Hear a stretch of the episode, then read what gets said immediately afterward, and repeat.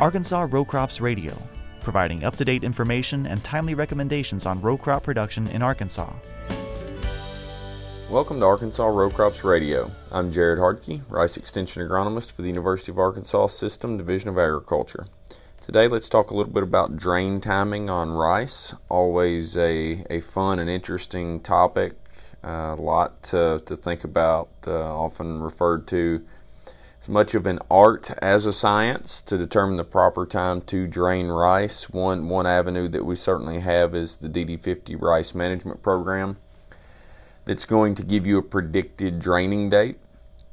That predicted draining date essentially adds 25 days to the date of 50% heading for long grain cultivars, or it adds 30 days uh, to, to the 50% heading date for medium grain cultivars. So that's going to be the first jumping off point is, is that number of days in addition. So you know if you're if you're looking at a at a year or an occurrence where for whatever reason the the you know by the time the, the plants actually reach 50% heading differs a little bit from the report whether that's you know did we get the emergence date just right or did we get uh, fertilized and flooded late that may push that date off a little bit normally it catches up even pretty close there but it, it can happen and push it off by a few days so we want to start with that consideration of that, that rough number of days to put us in the ballpark of when we're probably going to be in good shape to drain.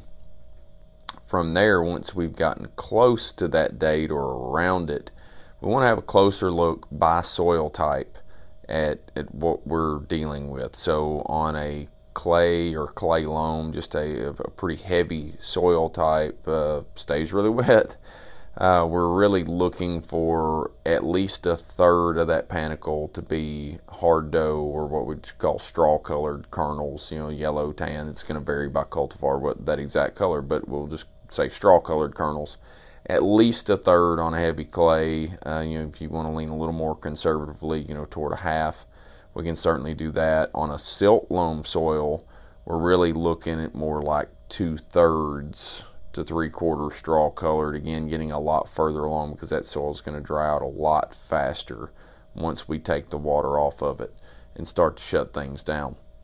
One kind of key component for me on that is if I'm looking, you know, pick pick whichever soil type you're you're on uh, with this thought process, but for whatever rough percent straw color uh, maturity you're looking at or wanting to achieve in a field, if you're looking at it and you're not sure if you're at that point yet, that just means we're waiting a few more days, whatever it's going to take. But it means that you know don't go ahead and, and, and pull the rods or, or the sticks. Then probably need to wait a few more days until you're sure again with that goal to lean a little conservatively on the drain timing, just to make sure we don't pull things out too early.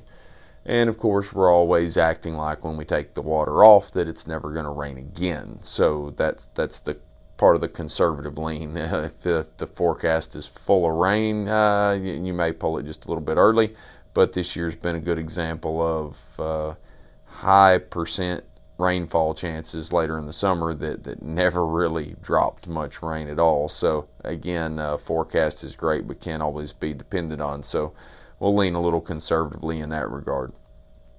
With probably over 200,000 acres of furrow irrigated or row rice out there this year, definitely coming in with more questions about drain timing on furrow irrigated rice. And it seems like a misnomer if it's furrow irrigated. What, what, what are you draining? But and of course, in a lot of these fields where possible, we are holding and backing water up, in blocking and, and backing water up in the field and certainly there's been been very little, if any, work on on the this subject of, of drain timing. But if we kind of just take a step back and think about it, I, I, think kind of from a logical standpoint, once you get to that rough drain timing, again, going back to, to, to days after 50% heading and approximate straw color that we're looking at for draining, we can we can let that water go uh, from the bottom and start start moving that direction. That large amount of water in some cases that that uh, a few are holding, and start getting that off the field. But in reality, you're probably going to want to irrigate that field one more time after at least one more time after that drain date, primarily for that upper portion of the field. You don't have a full uh, soil profile full of water at this point in time, again, it's going to dry out very quickly, and we want to avoid that upper end getting too dry too fast and starting to shut down and potentially cave in and shatter too early before we're ready to go get it, uh, and especially before the bottom end is ready so that we can get it all out. So that that's just a generalized idea.